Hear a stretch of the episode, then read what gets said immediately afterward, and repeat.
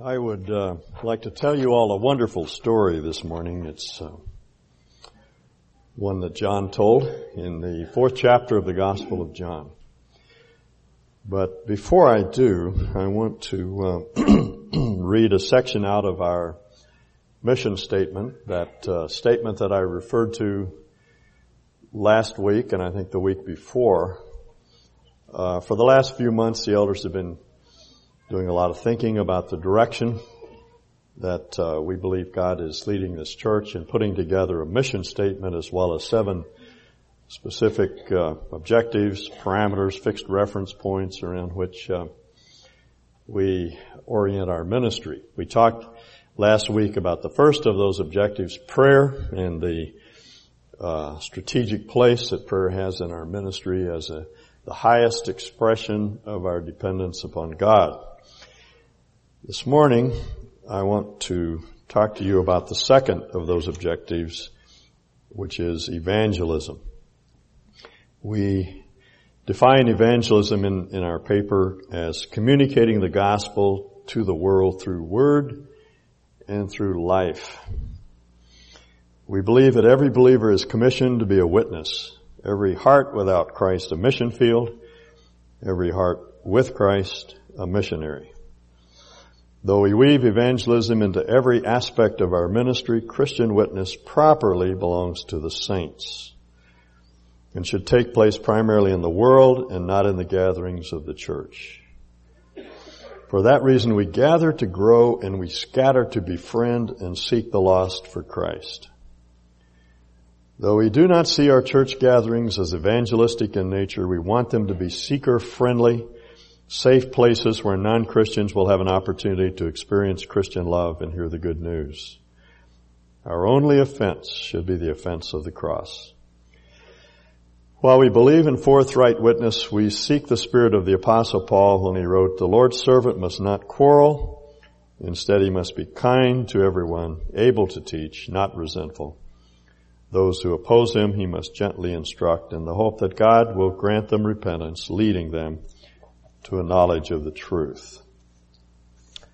Now I want to look at John 4 as a way of elaborating on that, uh, that statement. I love this story. It's one of my favorite narratives in the Gospels.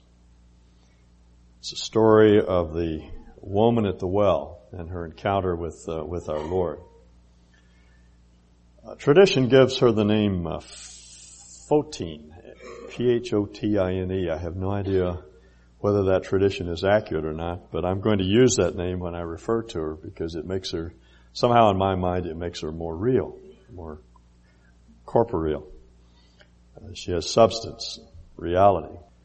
And, uh, so we'll call her Photine. This is basically a conversation between our Lord and this woman that he encountered at the well, the story of how she met the man she'd been, look, been looking for all of her life.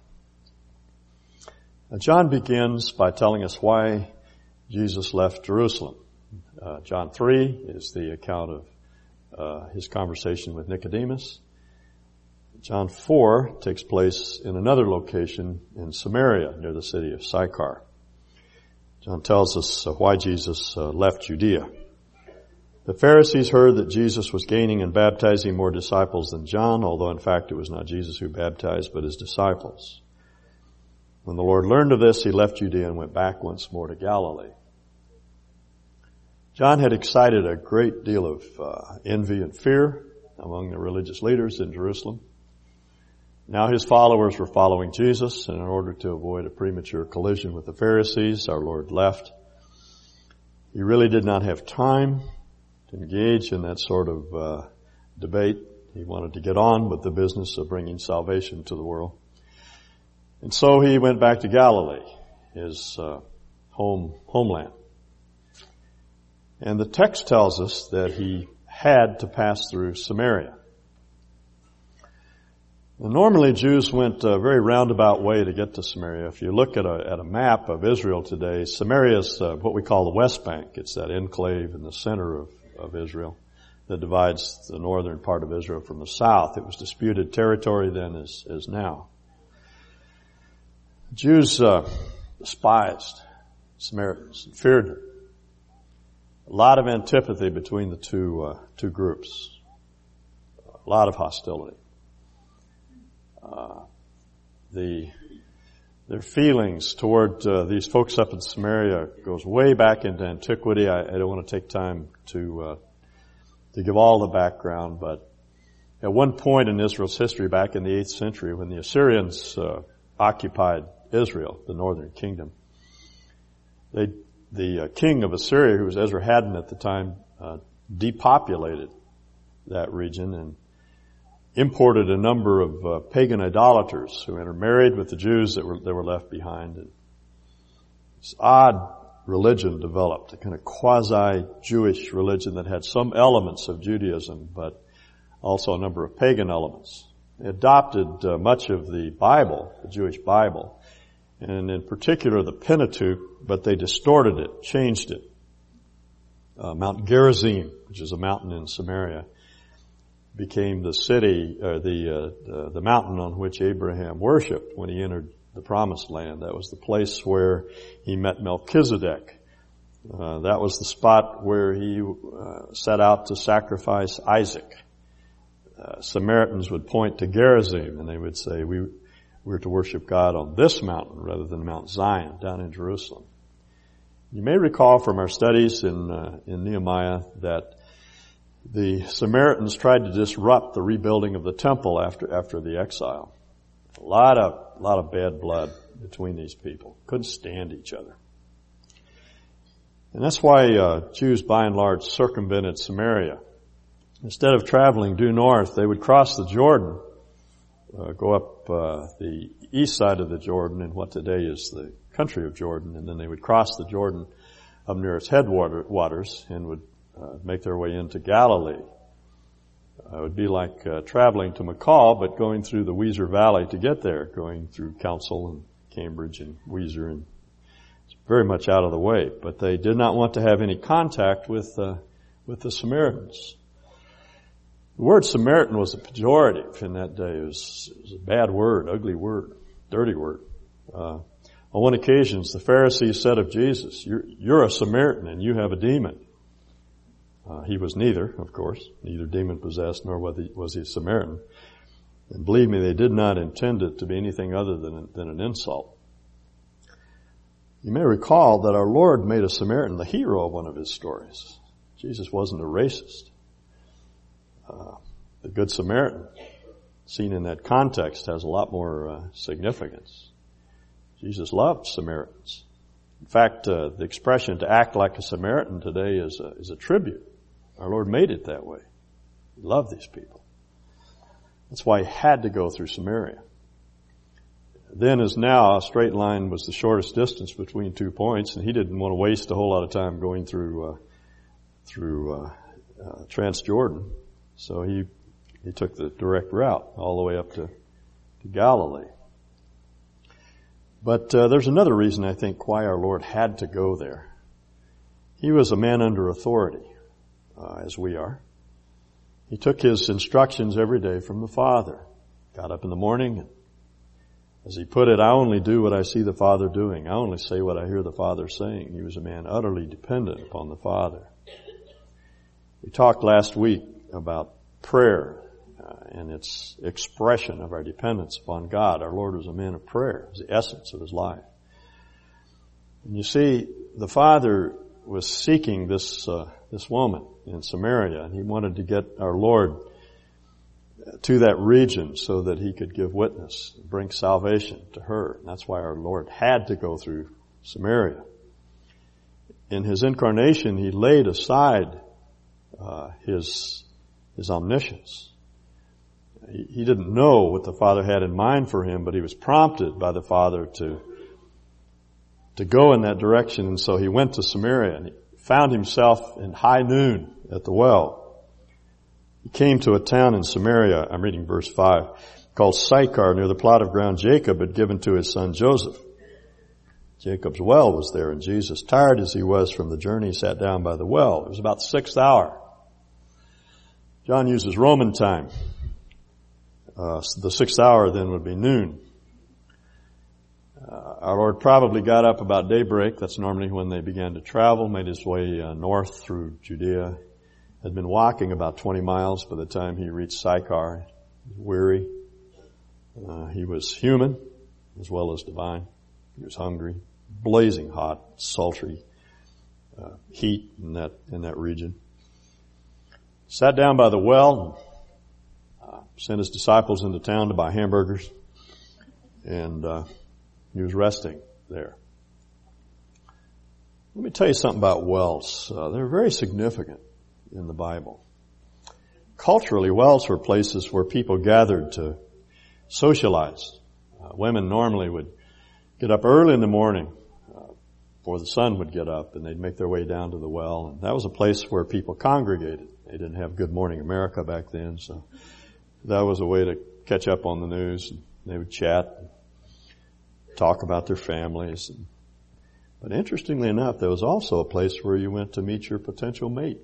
People didn't date back then, and it really was not culturally appropriate to spend a lot of time with the opposite sex, so women would congregate there and, and men would congregate there. And, and if you think back through the Old Testament, that's where Rachel met her potential mate, and that's where Rebecca did, and that's where Moses met one of the daughters of uh, the priest of Midian. Zipporah was her name. So wells are very significant places. And I want you to file that away in the back of your mind when you think about this woman who spent her whole life looking for a man. And she found the man she'd been looking for at that well. That's why this is such a wonderful story. There are conventions uh, built into all of scripture and this well symbol is one of them. Uh, this was, this dear woman had, as you know, had gone through five husbands and she had finally given up trying to find the right man and she was living with someone who was not her husband. Just sense something of the hunger of, of her heart. And, and that, that well was the place where she connected with the man she'd been looking for. It's up to the Father to get the Son at the right place at the right time to say the right thing. You know, we think of witness as something uh, very scary and hard to do, and you have to have a lot of information, and you have to know a lot of apologetics and a lot of theology. But it really just begins out of our times of solitude with God, opening up our heart to Him. What we are speaks so profoundly. And as God is shaping our lives and changing us, uh, setting about working upon us to, to make us what He wants us to be, then that begins to communicate to people. All we have to do is say, I'm available. I'll go anywhere, I'll do anything, I'll say anything, I'll trust you to put your words in, in my mouth. And then it, it's up to God to get us to the right place at the right time. Our Lord uh, saw this woman making her way through the haze, pot on her shoulder. Uh, verse 7 says that she came to draw water. It was extraordinary that she would show up at high noon because by that time most people were in their homes. It's hot. No one went to a well in the middle of the day, but you see this woman was, uh, she was an outcast. She was a pariah. The, the, the good women and Sychar would have nothing to do with her. Uh, she was the town trollop. Everybody knew about this woman. She had an enormous amount of shame. And uh, she she was making her way all alone to the well. She didn't want to meet anybody. She didn't want to see anybody. She didn't want anybody to see her. The Lord spotted her coming. Came to the well, set her pot down, drew the drew water out of the well. Actually, the well's still there seen it. It's very deep, about 150 feet deep. So it's quite an, if it's the same well, it's a lot of work to draw water out of that well. She pulled up the bucket or whatever utensil they used to draw water uh, from that well and poured it into the little vessel she was she was carrying. And the Lord says to her, "Would you please give me a drink?" it was an awkward moment. Here's a single man, single woman, meeting alone at the well. Nobody else around. You know, again, in that culture, that's, you just didn't do that. Men and women didn't meet like that in private. And if they did, they didn't strike up a conversation. And she, uh, Photine was flummoxed when, when, uh, the Lord asked her for a drink. And she says to him, you're, you're a Jew. And I'm a Samaritan woman. How can you ask me for a drink? For Jews do not associate with Samaritans.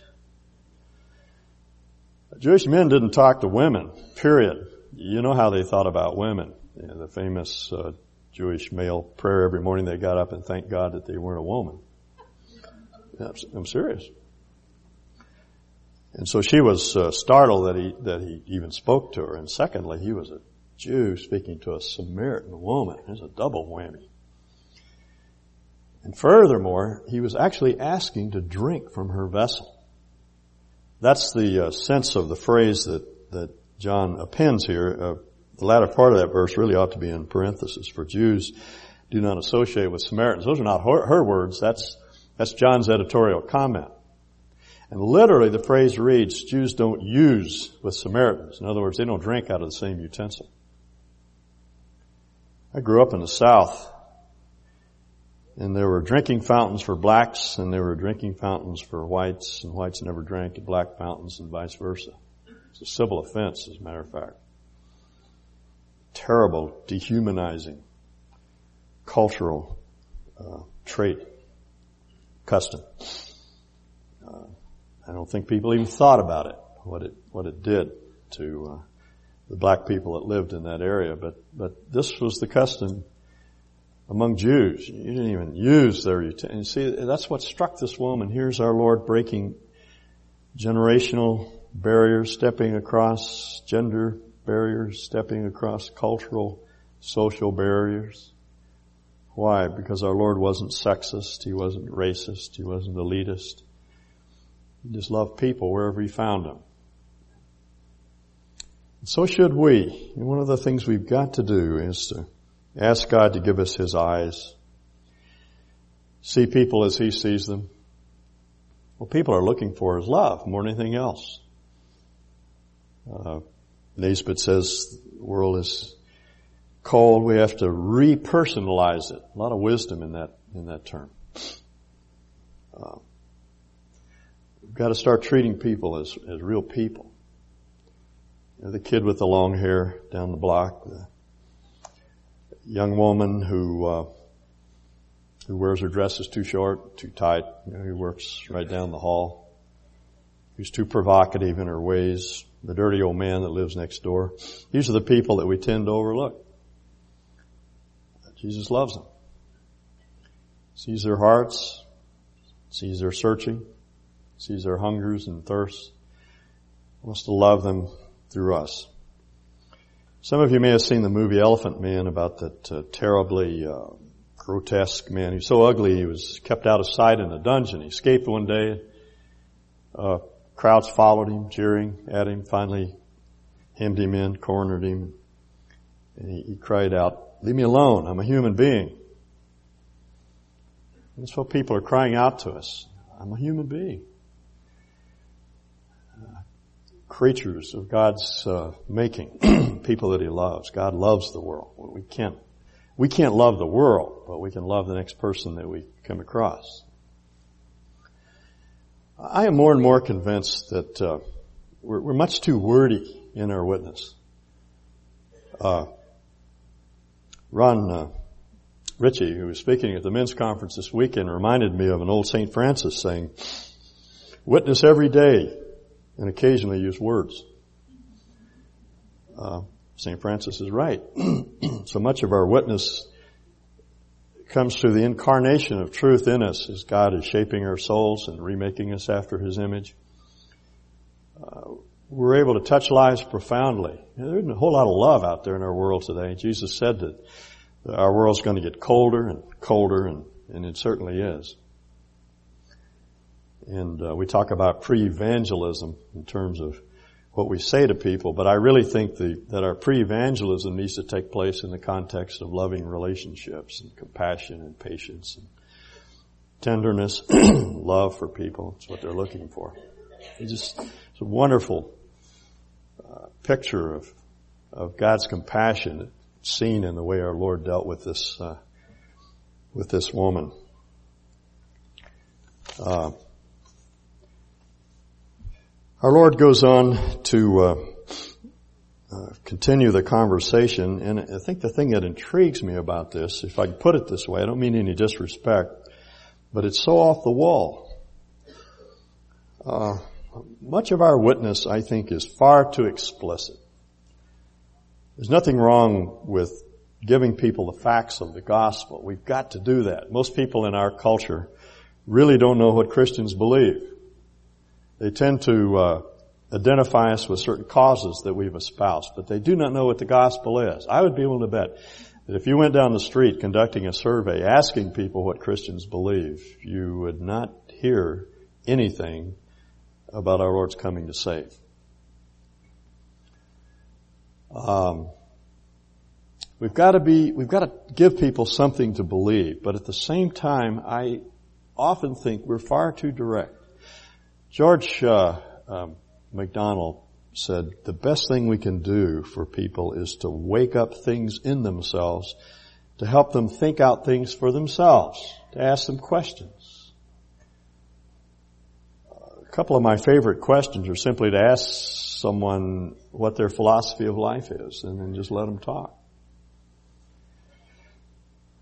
It's hard for me to listen and not say something. You, you, you want to correct them or in some way redirect their conversation. But I think some of them, one of the most loving things we can do is just, just listen, hear what they have to say. It's interesting to hear what people have to say. Uh, one man to whom I addressed that question spelled out a philosophy of life that was uh, very materialistic. And when he got through, he, he said, well, he said, now that I hear my, hear what I think, that's pretty crass, isn't it? He said. Sometimes people actually paint themselves right into a, into a corner. But we need to help people learn to think for themselves, to recognize that hunger that they have within, the thirst that's there. And that's what our Lord is doing. I, I don't want to spend a lot of time talking about the conversation. You know how it went, but uh, let me just read it so you get some feel for it. Jesus said to her, if you just, just knew the gift of God and who it is that asks you for a drink, you would have asked him and he would have given you living water. Now, again, you see our Lord is, is being very oblique. He isn't coming straight at her. Uh, he's using a metaphor, a double entendre. The phrase living water is a, is a Semitic idiom for uh, running water. Used of streams and springs in contrast to cisterns and wells, standing water that was inclined to be stagnant. And living water was a scarce commodity and in fact, it is all over the the uh, ancient world was in uh, over the ancient world. So she would think in those terms, but our Lord was thinking something entirely different. Underlying that symbolic term was this, the reality of God providing living water that is a source of uh, a resource for life. Living water is water that has a life-giving quality to it. Uh, if you look a few chapters over in John 7, Jesus becomes more explicit. This was one of his favorite analogies. If a man is thirsty, let him come to me and drink, period. Whoever believes in me, as the scripture has said, streams of living water will flow from within him. Now the him refers to Messiah. All through the Old Testament, you have this uh, wonderful figure of the Messiah coming and from his innermost being flowing rivers of living water. This is the one that will satisfy all of our hungers, all of our thirsts. And see what the Lord is doing? He, he's trying to draw her out. He's very indirect, but he's moving toward the goal of helping her to see that all of her hungers and all of her longings and all of her thirsts are really hungers and thirsts for God. And He is the one who can satisfy that thirst. That's, that's the point of the gospel. He's what we've been looking for. All of our desires for wealth and power and, and influence and athletic excellence or whatever are really just hungers for God. You know my uh, G.K. Chesterton quote that I'm so fond of that even when men knock on the door of a brothel, they're looking for God. All of our longings, our hungers, are really hungers for Him. See now, she wasn't aware of that.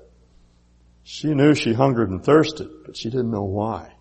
And she didn't know where that thirst could be slacked. And what our Lord is doing is drawing her to that final conclusion.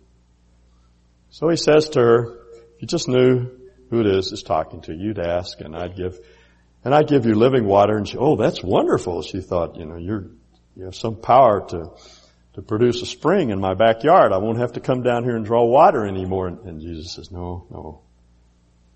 That's really not what I'm talking about. Anyone who drinks this water will be thirsty again, but whoever drinks the water I give him will never thirst. Indeed, the water I give him will become in him a spring of water welling up to eternal life. And I don't know at what point it began to dawn on her what she was talking about, but uh, he's moving more toward letting her know that he is the source. He is, he is the man that she's been looking for. See, her, her pursuit has, was for romance. She thought she would eventually find some man who would love her. And then she would feel good about herself.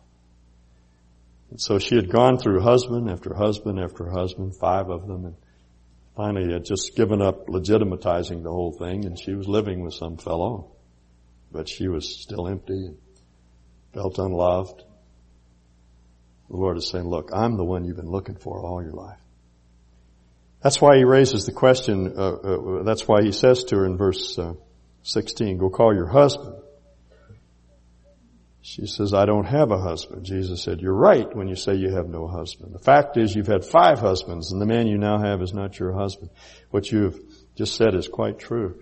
I don't think our Lord said that harshly at all. I think his face, his eyes demonstrated compassion for her. He knew the hungers that had driven her through those disastrous relationships. What he wanted her to see is that he was the husband she had been looking for throughout her uh, entire life. As C.S. Lewis says of this passage, the great angler was double baiting his hook, beginning to draw in. I, I, I think that as his witnesses, we need to work hard at being creative in our witness. I think we're far too explicit. And again, don't misunderstand me. I'm not saying that we should not present the gospel to people. We've got to give them something to believe. But I, I would hope that all of us are thinking through the gospel in terms of our story and how to talk about Christ in terms of our metaphors and, and our experience and our symbols and, and our culture and the things that will help people sense what's going on inside of them so that they're, they're drawn to it. To relax. I guess I can put it that way. To just relax and be yourself and, and talk about our Lord and the way you come to understand Him out of those times of, of solitude with Him. And not react to people when they get uptight and angry and hostile. Heard recently a, a story of a man who was passing out New Testaments and a man took the New Testament and uh, uh, scoffed. He said, uh, "Well, I've been needing some papers to roll smokes, so I'll use this." At which point, some Christians' fangs would come out, and they would say, "Give me that Bible back." You know. This fellow had the grace to say, oh, "Okay, all right, sure, smoke it up, but let me ask you, let me ask you to do a favor for me. Before you roll a cigarette, read what's on the pages." Guy said, "Okay, that's fair enough." Several months later, he came back and he said, I smoked Matthew, Mark, Luke, and John. and when I got to John 3.16, I understood. Oh, that's wonderful. That, that deft, creative touch that, that makes the gospel so meaningful to, uh, to people. Well, she tries to tangle him in a theological argument, verse uh, 19. Sir, the woman said, I can see you're a prophet. My goodness, yes, he was a prophet. It's seen right into the inner recesses of her private life. This was a revelation that the Father had given to him. Our fathers worshipped on this mountain, she says, pointing toward Mount Gerizim, which is just a little bit to the southwest uh, of Sychar. But you Jews claim that the place where we must worship is in Jerusalem. Now, you see, this would be the point where most of us would enter into vigorous theological debate. The Lord said, oh, excuse me, wait a minute. Uh, we're not going to talk about Jerusalem and Gerizim and all that stuff. Believe me, woman, the time's coming when you'll worship the Father neither on this mountain nor in Jerusalem. All that stuff's irrelevant. We're going to talk about something more significant. The time, verse 23, the time is coming and has now come because the one who fulfills all prophecy was standing right in front of her. The time is coming and has now come when the true worshipers will worship the Father in spirit and truth. Who are true worshipers? Those that, that genuinely seek God with all of their hearts. And what is a mark of a true worshiper? Well, not that he or she worships in Gerizim or Jerusalem or Boise, Idaho or any other place on this globe. The important thing is that they worship Him in spirit, that is inwardly, and in truth, that is in reality. The temples, wherever they are, are symbols of that greater reality, which is the indwelling Holy Spirit of, of Christ. We are the temple now in which we, we worship. These are the kind of worshipers the Father seeks. I must have read that line a dozen times before it ever sunk in. It hit me one day. But God takes the initiative in our worship. And all of those hungers, all of those yearnings are really God saying, come closer. Draw near to me. And that's what Jesus is saying to this woman. God's seeking you. That's why I'm here. I didn't stumble across you. The, the Father's been seeking you all of your life. All of those desires, all of those longings, all your hungers and thirsts are really longings for God. And I'm here to tell you that I'm the answer to all that questing. I'm the end of the search. In fact, he says specifically in verse 28, the woman, the woman said, I know that Messiah is coming. She, she, she was a God-fearer. She, despite all of her confused theology, she was seeking after her Messiah. I know that Messiah is coming. When he comes, he'll explain everything to us. Jesus said, I who speak to you am he. That's a remarkable statement. It's so explicit. There is no other explicit statement of his messiahhood anywhere in the New Testament. He didn't even say that to the disciples. But he saw in this woman a discerning, uh, intelligent mind, open heart. And so he opened his heart to her. I'm the one you're looking for. I'm the Messiah. One thing that occurs to me as I come to the end of the story is that the witness is all about Him. Jesus said, you're to be witnesses of me.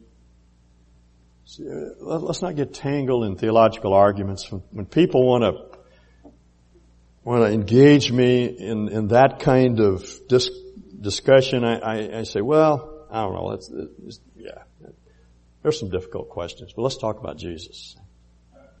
Most people have very inexact notions of God. They have no, no idea who God is. I want them to know who God is. You want to know who God is?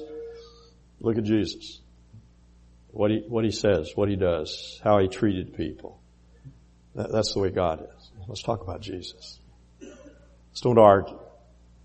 Um, Paul said in that passage that I, I read to you earlier, the servant of God must not strive, but be patient with all, gentle, in meekness, that is, non-defensively, instructing those that oppose themselves. If, if perhaps God will grant them repentance and give them deliverance from the, from the enemy who has taken them captive to do his will. Non-Christians, even hostile non-Christians, even those that oppose you, are not the enemy. They're victims of the enemy. They've been victimized by Satan. And Paul says they will be delivered if we will be gentle, if we will be kind, if we will be non-defensive, if we will have good manners, if we'll be courtly, if we'll be courteous, and if we'll tell them the truth. And basically the truth is the truth about Jesus. Jesus said, be witnesses of me. Don't argue with people. Don't debate with them. It's alright to engage them uh, for a few moments if they have some, you know, you feel that their problems are really problems. But by and large, arguments, theological arguments are never about what they're about, if you know what I mean. People's objections to the gospel are not intellectual. I have never met a non-Christian who remains a non-Christian for rational reasons. People reject Christ for moral reasons. I have held on the authority of our Lord. They love darkness rather than light. I was standing at the back of a gathering in Sproul, uh, I was on the steps of Sproul Hall one day at Berkeley and was listening to Holy Hubert preach. He's a street preacher in Berkeley. Quite a guy. A tooth knocked out because some student slugged him right in the mouth one time. And he never replaced the tooth. It's kind of a badge of courage. And there's a student standing in the back with his armor out, a very pretty young uh, young woman, and he was heckling Hubert. Hubert endured it for 10 or 15 minutes, and then he pointed at the young man. He said, I know what your problem is. He said, you want to sleep with that young lady.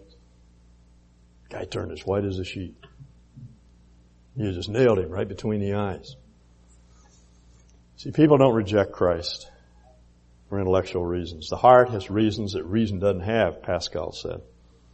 Real reason is underlying, and in every case, it's moral. That's why it's senseless and useless to engage people in, in extended, vigorous theological debate. The issue is Christ. Talk about Him. We are His witnesses.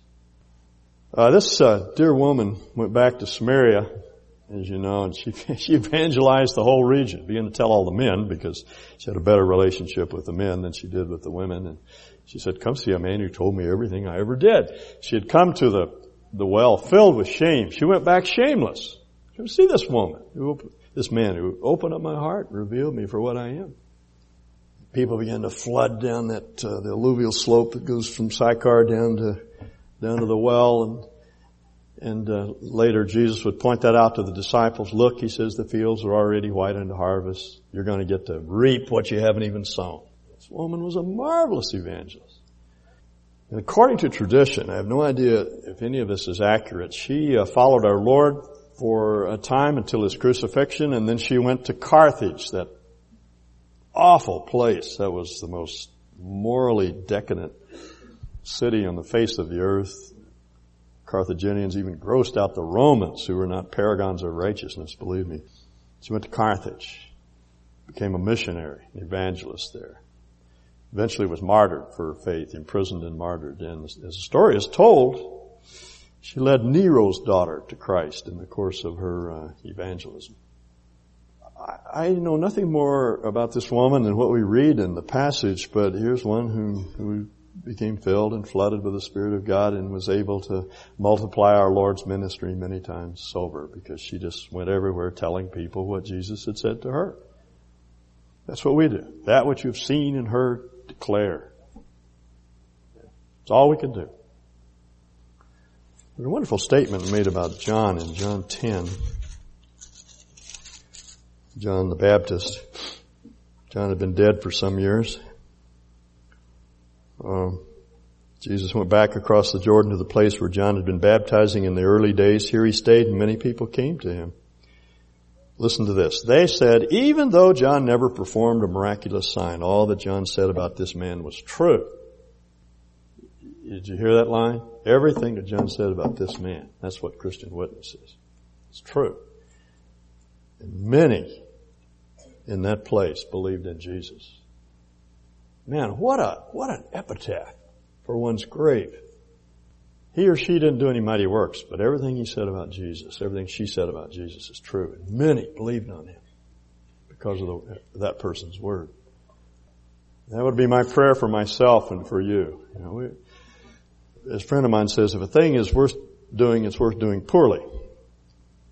And we uh, we go out somewhat ineptly to, to give witness to Christ, but we are indwelt by the Spirit of God, and He, He anticipates our witness. I hope you understand that. He doesn't corroborate our witness.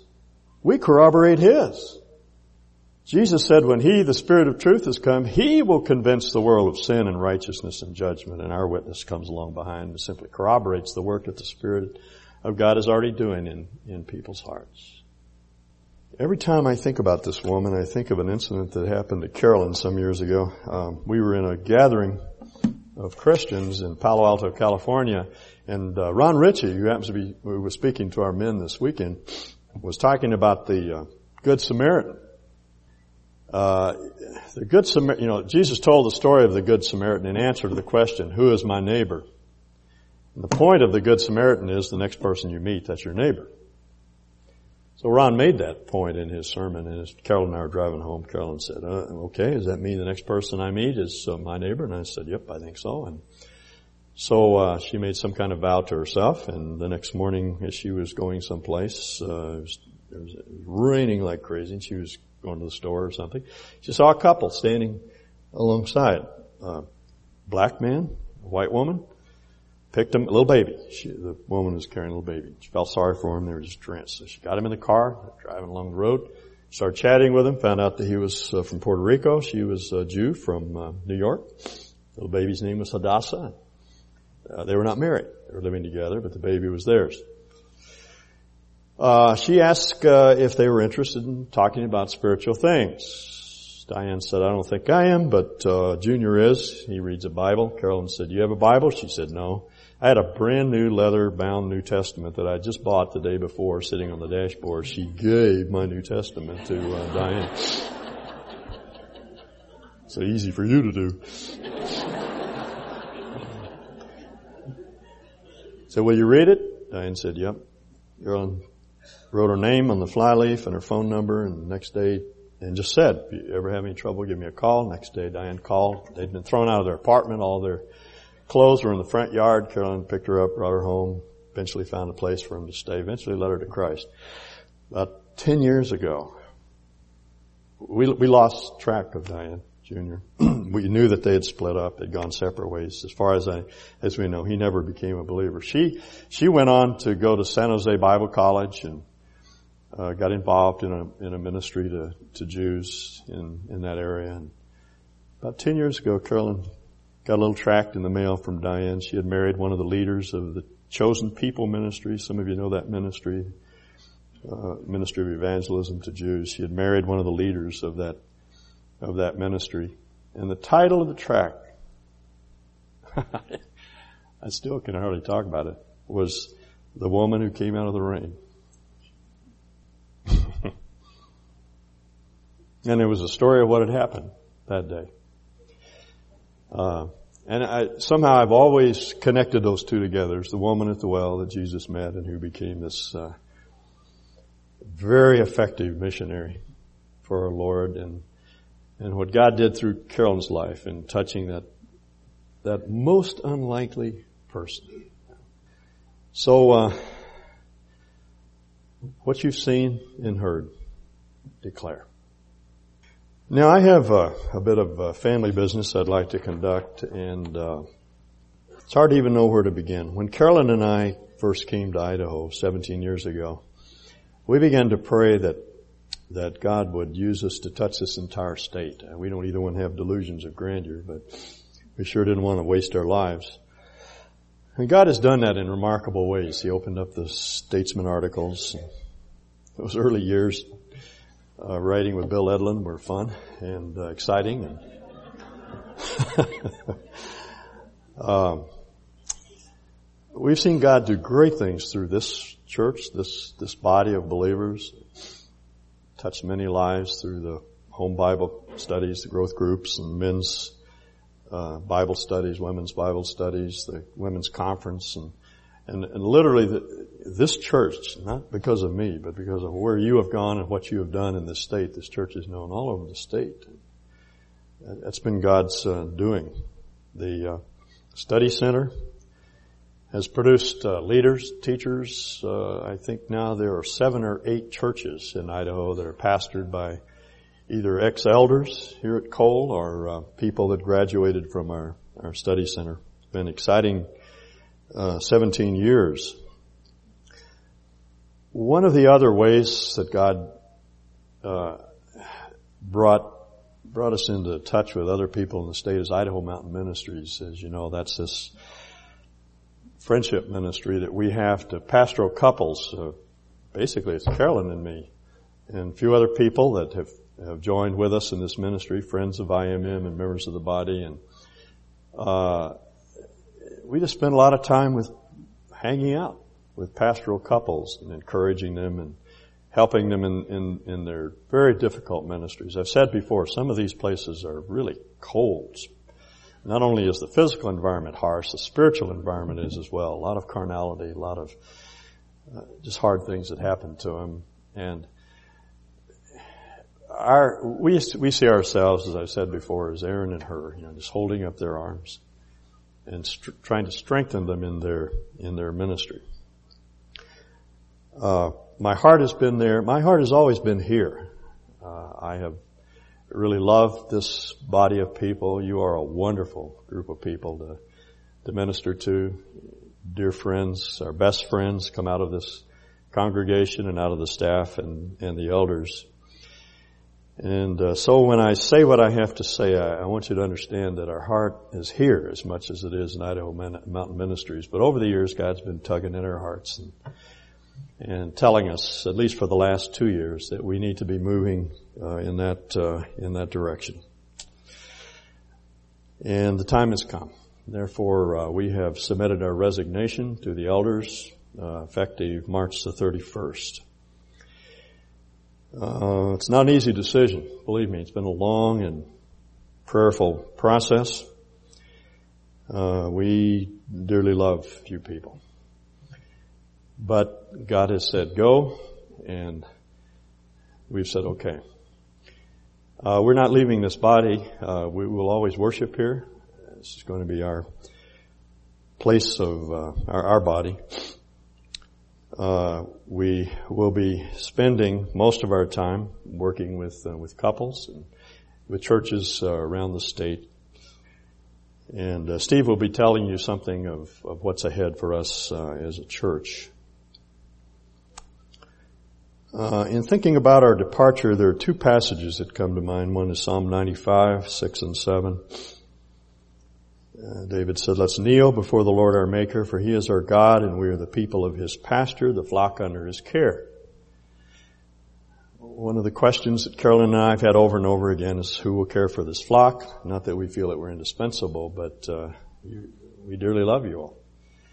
And one of the passages that has come to mind is is this one. That you're His flock. God is your shepherd. He's not only our shepherd, He's yours as well.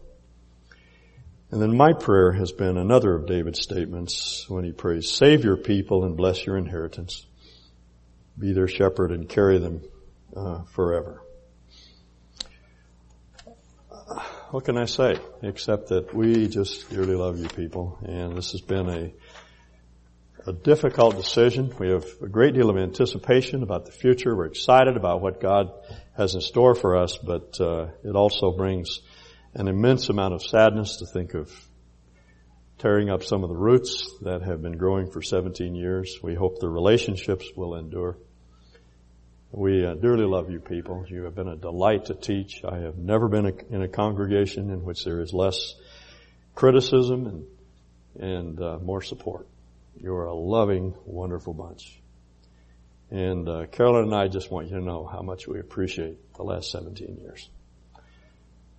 Now, Steve, you better get up here. That's a uh, tough act to follow. I'll keep this short, however. Uh, I'm here on behalf of the elders, and uh, the elders um, are united in their uh, absolute love and appreciation of this guy. He has uh, uh, just done a remarkable job over the years for this body of believers, and we we certainly appreciate that. He has to endure these elder meetings where we we talk about the impact that he's had here and uh, and try not to get embarrassed. But uh, we really do uh, appreciate you, David, and you know that.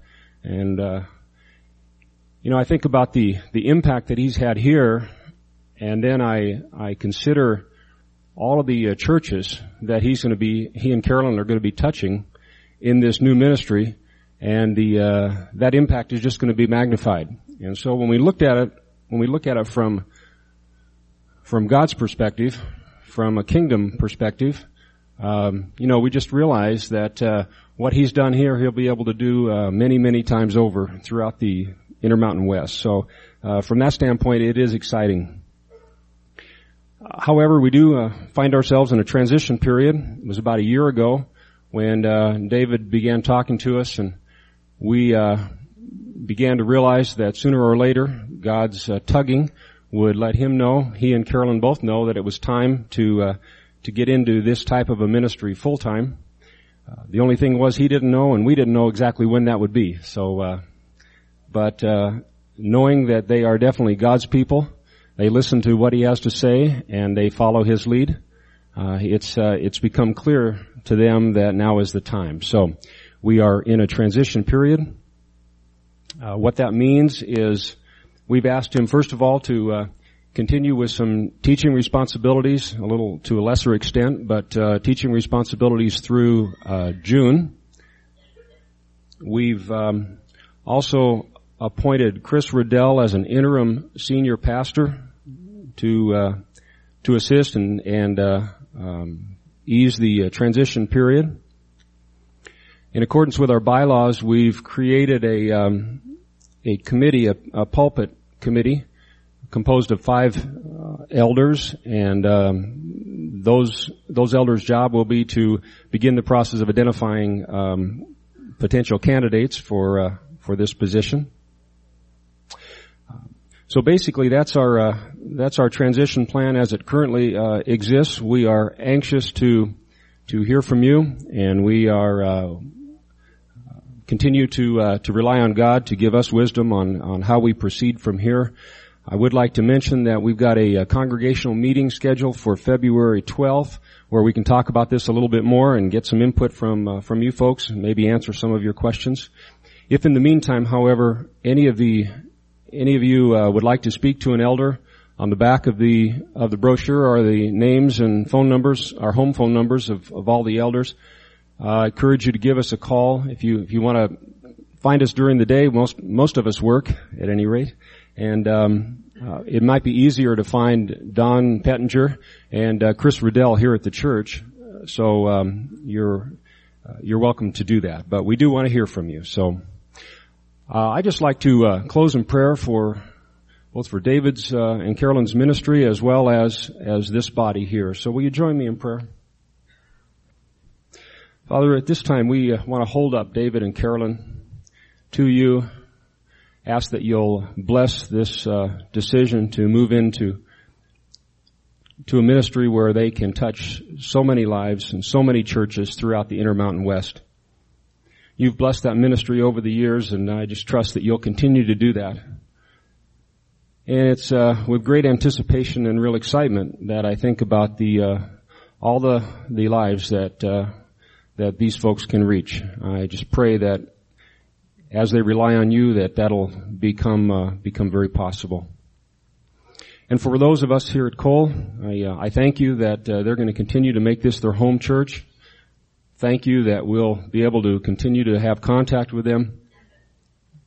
But I uh, I pray that you'll be part of the uh, the elder meetings as we as we plan out the transition.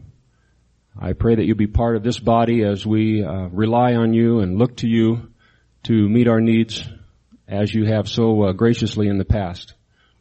So we just uh, I commit this time to you, this body to you, and I ask for your uh, your continued blessing on us. And again, I, I too uh, look forward with great anticipation to what you have in store for this body. I, I know it's truly great things. Um, and uh, I just thank you this morning for uh, your faithfulness to us. We pray in your son's name. Amen.